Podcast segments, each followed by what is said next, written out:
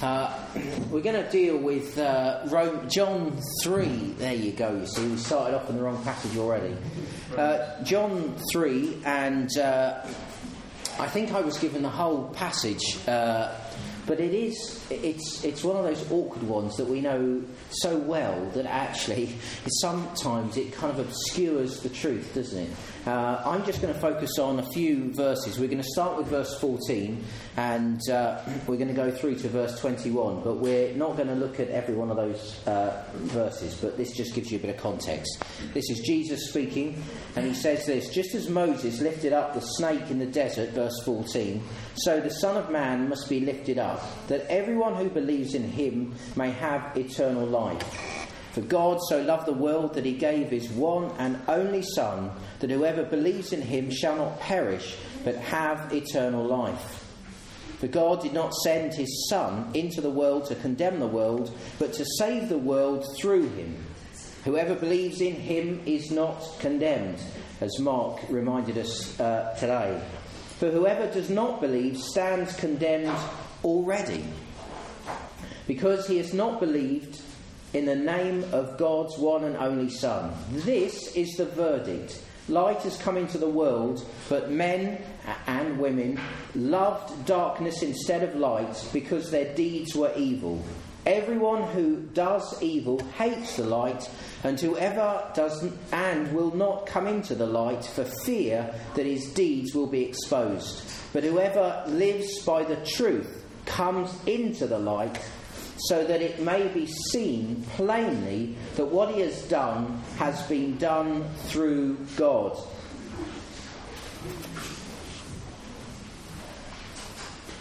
I wouldn't be as brash as to say I had a word for some of you, but uh, I believe that church ought to be experienced as a moment of encounter.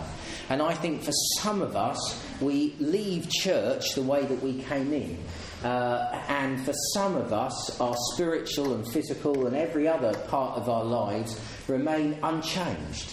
And actually, I would like today uh, to um, pray for an encounter.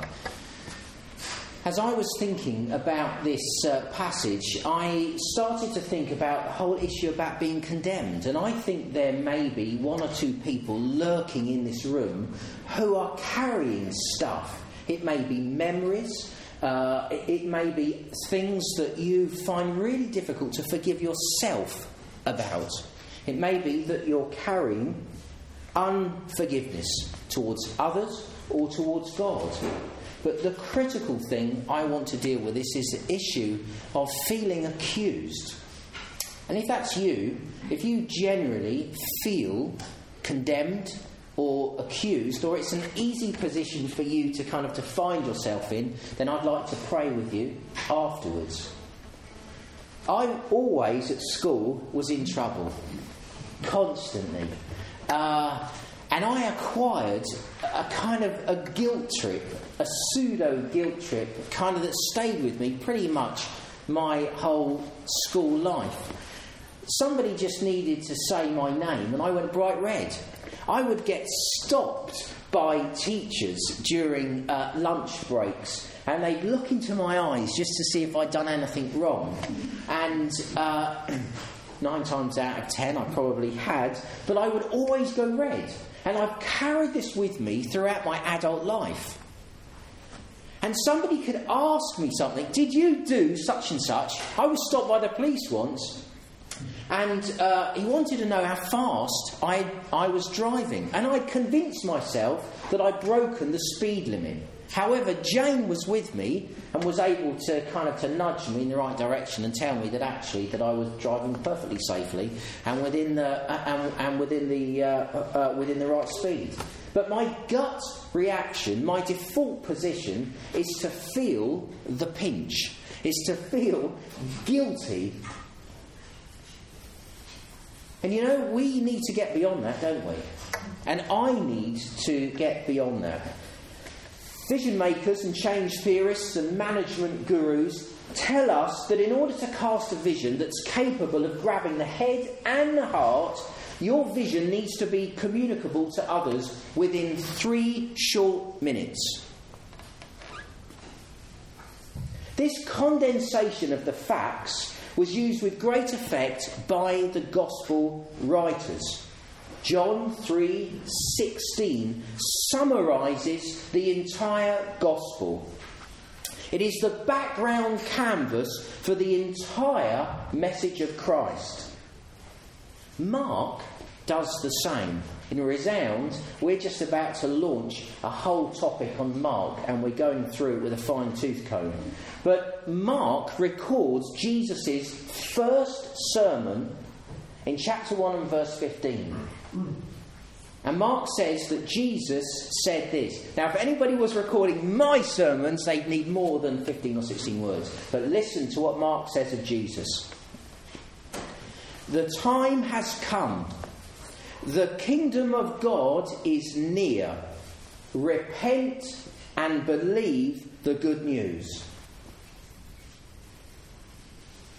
How simple, how concise, how solid is that? The good news here is proclaimed as the nearness of the kingdom of God. The Gospel writers waste no time in telling you and I that the power of God is on the loose in this world, in a new way. They proclaim the fullness of God in Jesus Christ, and they make plain that Jesus, through his authoritative words and through his deeds, is inaugurating this thing that we refer to as the hidden kingdom of God. You see, we anticipate it, and our anticipations of it must stamp itself in expectation and in actions on our part. The old hasn't fallen away yet, the new hasn't come completely. And again, we find ourselves living in the pinch of two moments. And I love that phrase, the hidden kingdom. Similarly, the early church, in speaking of the resurrected Christ, they declared this with great confidence that Jesus Christ has risen and nothing can remain the way it was. Listen, Jesus Christ has risen and nothing can remain the way it was. Are you struggling with an issue in your life? Be it a thought issue, be it a behavioural issue, is there an issue in your past that you find it really difficult to accept God's word over you, which is that you are condemned? No, it's not. It's that you're forgiven. God, blinking at you, almost kind of carrying out away. No one was going, hang on a minute. I was waiting for somebody to throw a shoe at me. I thought Phil might. Let's uh, stop the waffle and go to, uh, to our text. So, verse 14 says this uh, John tells us that Jesus said, Just as Moses lifted up the snake in the desert, so the Son of Man must be lifted up. This is code for Jesus saying that he is about to die. Mark has in view here this account in Numbers 23 no, uh, of the Israelites who were grumbling and complaining against God and against Moses. They had a struggle. Uh, they were victorious in their little mini war that they had. And then they discovered that they were without food, that provision was low, and they started to grumble against their leader and they started to grumble against God. And what did God do? God released snakes, poisonous little things that entered the camp. And all of a sudden, they started to bite people, and people started to die. Do you have a rather cuddly, soft version of God? Well, I tell you what, this challenges just such an idea. In come these snakes, people start falling down, and they go to Moses and they say to him, Listen, go back to God, please, on our behalf. And God says to Moses, I want you to make a bronze snake, stick it on a pole, and lift it up. And anyone who sees it, oh, here is water. Anybody that sees it, having been bitten, will not die. And John has in the back of his head that idea. Jesus perfects through being lifted up the healing not only of Israel, but you and I. And we're told in verse 15 that everybody who believes in him will have everlasting life or eternal life. The word eternal life doesn't simply refer to the duration of days. It's not simply some boring, uninspired ongoingness of life. Though it does, and it, uh, thank you very much.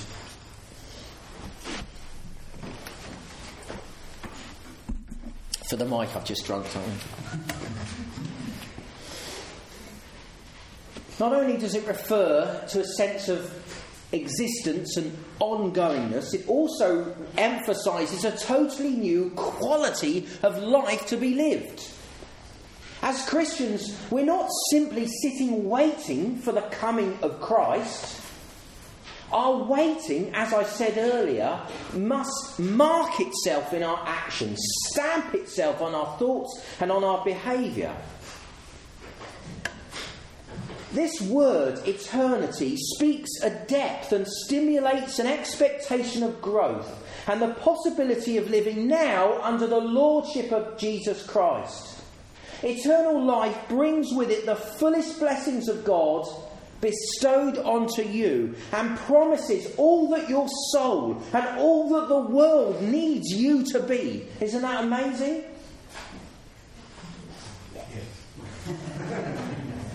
This new gifted life is grounded in nothing other than the lifting up of Christ. We see a lovely, tidy ending to this little unit in verse 21, where it's said that, in fact, we'll read it.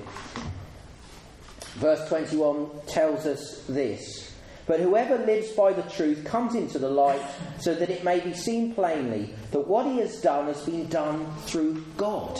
We not only stand justified through Christ's restorative death, but everything that we are that is worth talking about and pointing to comes through the efforts of God. Just so that you don't get a little bit big headed.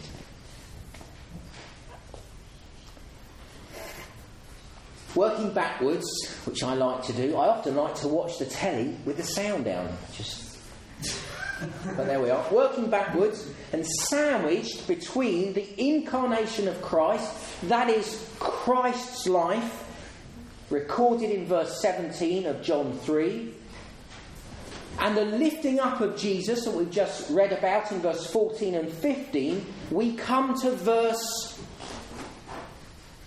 16. Look, I'm dyslexic, and Lincoln you should have got that. Verse 16 stands short and proud as a confessional summary statement of the gospel. This verse ought to be read with clarity and with a sense of excitement. But for far too many of us, it's been hammered about, it's been chucked around, we've messed about with it in our Sunday school lessons, and we treated it in a rather familiar slapdash way, and we blunted its meaning and its importance. I struggled actually to make sense of it for you today.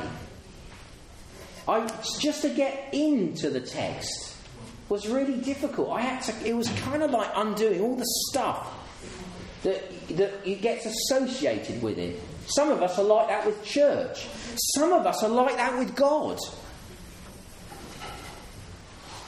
The alternative to this eternal life is to lose one's life. Chapter 12 and verse 25 speaks of the loss of one's life, to be doomed to destruction, chapter 17 and verse 12, or to perish, John 3 verse 16. I love this word perish. It's used with real peculiarity by some of the other gospel writers. It's used in Matthew 10 and verse 6 of the sheep that had gone astray. It's used in Luke of the prodigal son who had wandered off from the father's house. I believe for BCF that we are entering a season where there has been a call for the prodigal sons to come back, for those that have wandered off to be gathered again, for space to be created around the hearth. And we see it in resound. And we see it here, and we see it also in Aardvark.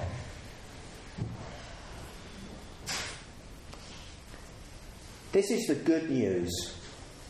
For those who believe, they have become imperishable, free from condemnation, and approved of by God. Are you bogged down with a sense of guilt for stuff? This is a, the word that I'm carrying. I believe God wants to release you of any words spoken over you that sit like a squatter, that stand there like some judgmental thing that you find really hard to move beyond. Because of the difficulty in dealing with John 3:16, I'm going to wander off now and I hope you'll forgive me to Romans 8 and then I'd like us to pray. Is that okay? Romans 8, verse 31 to 39, again is another lovely, wonderful unit, and I treat it um, uh, uh, more fully. Uh, even then, I struggled to treat it in the half an hour that was allotted me um, uh, a, a, few uh, about a month ago. So it's still, I think, on the web uh, if you want to to get that. Let's just read verses 33 and 34. These verses are concerned with the impossibility of an accusation being levelled against you and being upheld before God. Isn't that incredible? Who will bring any charge?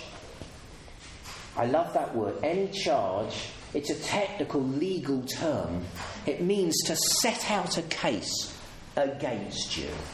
Who, says Paul, will bring any charge against those whom God has chosen? It's a rhetorical question, we know the answer. It is God who justifies.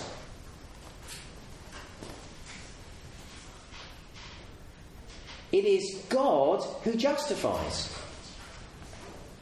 Who is it that condemns? Jesus Christ, who died, and more than that, who has been raised to life, is at the right hand of God and is also interceding for us. The central point of that tight unit, verse 31 to 39, and read round it. The danger with plucking out the odd verse here and there is you do violence to the text. Potentially, you put your foot on the Bible, you pull it out, and by virtue of yanking out one or two texts and decontextualizing it, you stick your muddy footprints, your footprints, and your saliva all over the text. But that said, I think sometimes our voice ought to be heard over Scripture.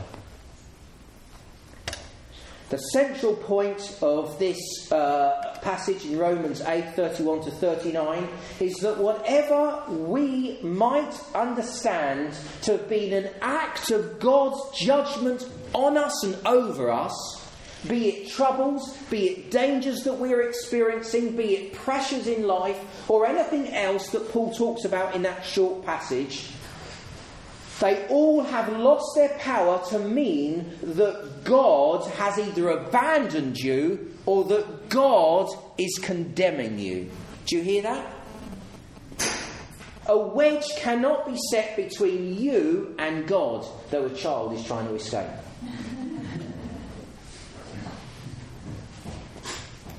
I find that incredible. I really, really do. Verse 33 Who will bring any charge against those whom God has chosen? It is God who justifies. The Greek could be rendered like this God will surely justify his own. God will surely justify Tom. The Good News Bible I'm a bit of a scholarly snob. And I, and I always look down on the Good News Bible. I tell you what, it, it, there are some passages that it gets really right, and this is one of them. It says this God Himself declares them not guilty. That's a brilliant rendering of the Greek. The message, I, tell you, that's another one I, I, I really struggle with. Listen, don't let that be your main text, your main Bible, right? Get get another one to, to, to put alongside it. The message, however, reads with real punch. And who would dare tangle with God by messing with what? By messing with one of God's chosen. Isn't that great? Who would dare even to point a finger? Says the message. Listen, since it is God who justifies, your justification your sense of freedom from guilt, your sense of being declared right before God, cannot be undone. It's already been spoken over you. Christ isn't going to die again. Isn't that amazing? It cannot be overthrown, undone, Verse 34 Sometimes the writers of these passages they really say the same thing again, but from a slightly different angle. And there you can see it kind of trying to push it into people's hearts. And I'm wanting to do the same into yours and into mine. Because this is the good news. That we don't need to feel guilty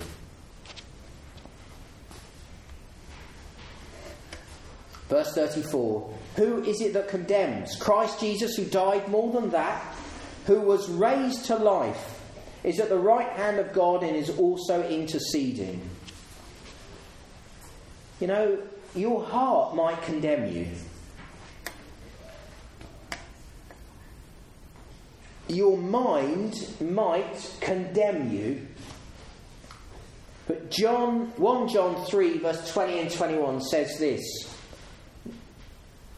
whenever your heart condemns us, or sorry, whenever our hearts condemn us, God is greater than our hearts.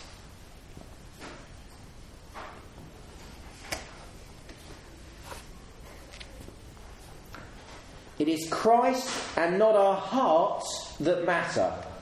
Jesus' death removes the possibility of condemnation for those who love Christ. When you meet with God, you will be met as history will find its resting place in the arms of God. Not the pointing finger of a very cross father that some of us have grown up with. We ought, therefore, to get over the modern preoccupation of living in the gut of being moved and shaping our theology by the way that we do or do not feel. Your feelings do little to alter the facts that a pronouncement has been made over you that one day you will live in the good of and experience and live it fully that Christ calls you his own and you are free from condemnation guilt, and all the other things that try to squash us and hem us in and restrict us. Isn't that wonderful? I'd like to zoom forward in a rather clumsy way in uh, Romans 8 to verse 38. It says this For I am convinced that neither death, nor life, nor angels, nor demons, neither the present, nor the future, nor any power, and it goes on in the following verse, can separate us from the love of God. Paul has ten things that he chucks in there eight pairs and two single, no, four pairs and two single. and two single uh, uh, things. Isn't it interesting that life is there? I can understand death being there because it's going to come to all of us. But not even death can separate you from the love of God. But life? Well, you know, sometimes life does work against us. It does seek to separate you from an understanding of the love of God.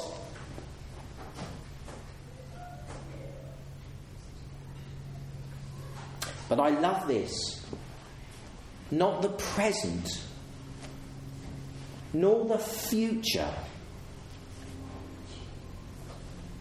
Not even anything in your past, be it familial, in, in, inherited, uh, nothing behind you or in front of you can undo this claim that's been said over you.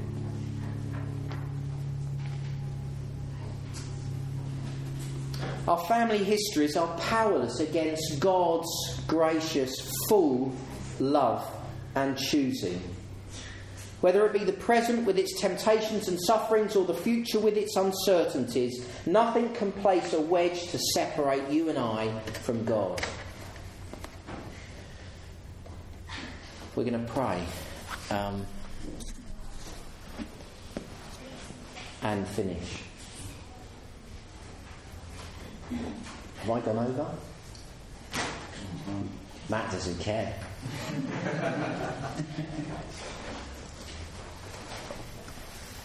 Can we all stand?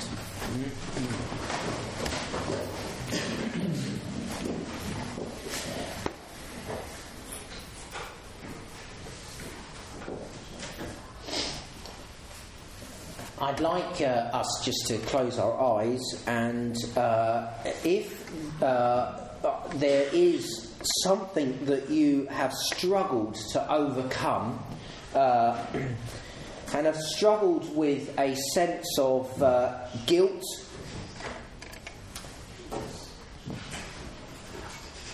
then what I'd like to do is I'd like you to, uh, while we pray, just to lift your hand up and uh, um, and I will pray for you. So in the silence, while everybody's eyes are closed, uh, if that is you, um, then I would like you to lift uh, your hand up so I can see, and then you can put it down quickly.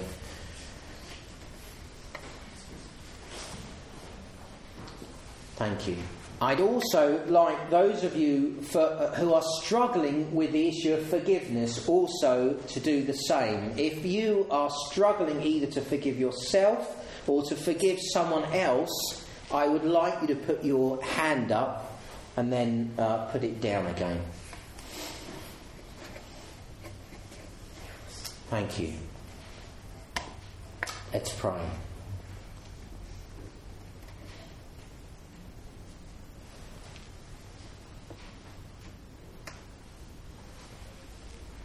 Heavenly Father, we thank you for the good news. Father, we thank you that it is good news. And I pray, Heavenly Father, that by the power of your Holy Spirit, that there would be released in this room and in the hearts of all of us the power to overcome. The power to overcome those voices which seek to accuse and condemn us. I pray, Heavenly Father, that you would, by the power of your Holy Spirit, that you would give us new and fresh insight this week. I pray that you'd speak to us and that something of the love and the grace of Christ would make itself known in a new way.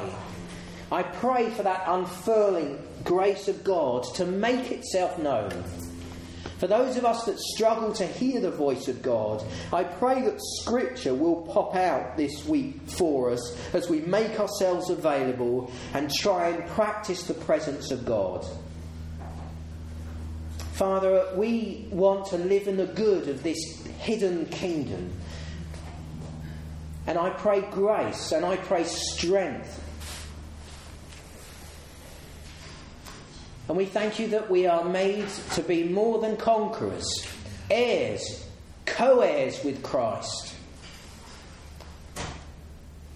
And we thank you, Lord, that eternity and eternal life are banquet terms. They place before us a wonderful future which can be touched in some small measure now, and I pray for this coming week for a, a sense of newness for those that had put their hands up. But for each one of us too, we ask this in Jesus' name.